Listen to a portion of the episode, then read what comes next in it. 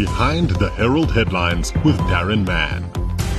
Heading into the holiday season, behind the Herald headlines today, taking a look at the issue of water safety. It's summer. There are going to be people swimming in swimming pools, in the ocean, rivers, dams, some with more experience than others. What's the best way to prepare and what are the dangers to look out for? We're catching up with a man well qualified to answer those questions. Mike Zoetmulder, one time South African Lifeguard of the Year. Thanks for joining us, Mike. How are you? Thanks, Darren. All good outside. Thank you very much. Great to be speaking to you. So, uh, we've always got problems over the holiday season with uh, less experienced swimmers running into difficulty. What are the danger signs to look out for, the obvious ones at the start? What would you advise? I, I think the best advice anyone could give is you must respect the water. Never ever underestimate the harm the water can do to you. And whenever you go down, whether you're going to a river, sea, dam, whatever, if there's water involved, please just respect it and also look out for the weather conditions and know what the weather forecast for the day is is it expected to change and be aware of those factors?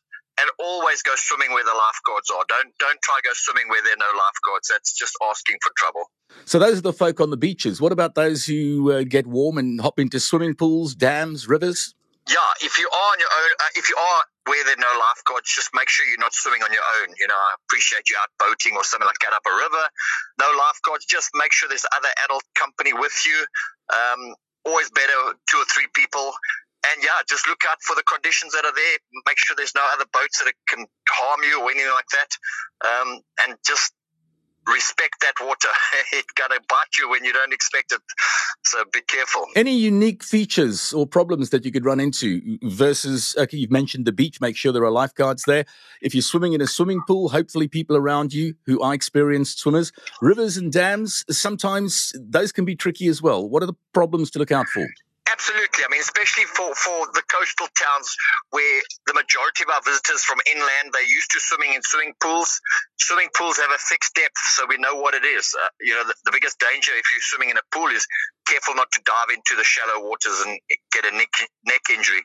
But when you're coming down from inland and you're going to a sea or a dam, the depths are unknown. So, you, you know, don't just dive in and, and expect to understand the conditions. You don't because they vary greatly. So if you go into the sea, be careful. It gets deep very quickly.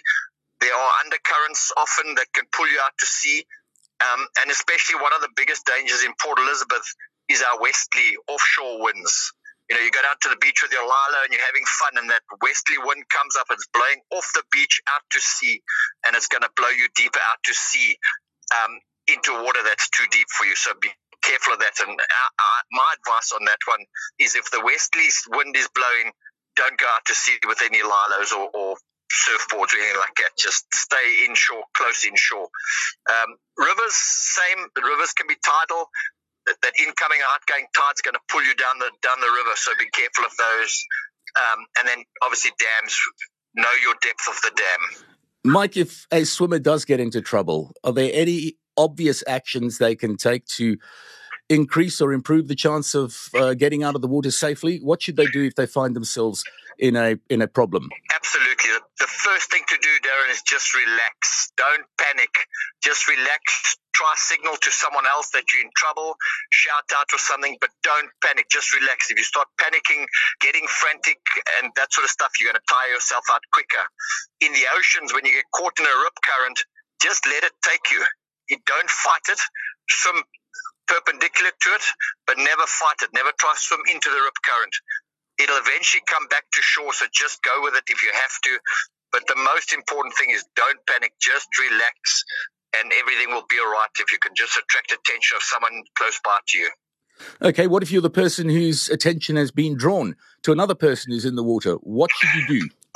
Person too. If you're going to go in and help a person, make sure you too have advised someone that you're going to do this so they can call for further backup. And be very careful when you approach a person that's in trouble and they're panicking, they're going to pull you under with them. So try swim close to them, calm them down before you make any contact with them, but be very careful. People just want to keep their head above water and they'll grab whatever they can to do that. So they're likely to push you under as well. So be careful. But the most important with any situation, no matter what it is, is call for professional backup. Make sure that people know where you're going and that backup is coming. Now, Mike, you yourself are a one time SA Lifeguard of the Year. Give us an idea of where the best beaches are with lifeguards. Those seem to change season to season. Do you have any news on which the, the well serviced beaches are versus those that aren't? Yeah, I mean, uh, in Port Elizabeth at the moment, the safest bathing beach by far is Humewood and Hobie Beach. Kings Beach, often flat weather, but it can be tricky. There's some tidal currents there. There's some gullies there. Um, so it can be a tricky beach.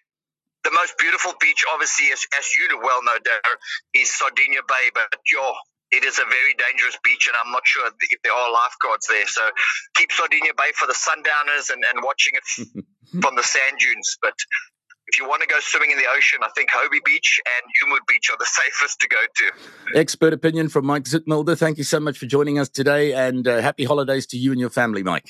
Thanks, Darren. To you and yours too. Have a great one. Catch you later.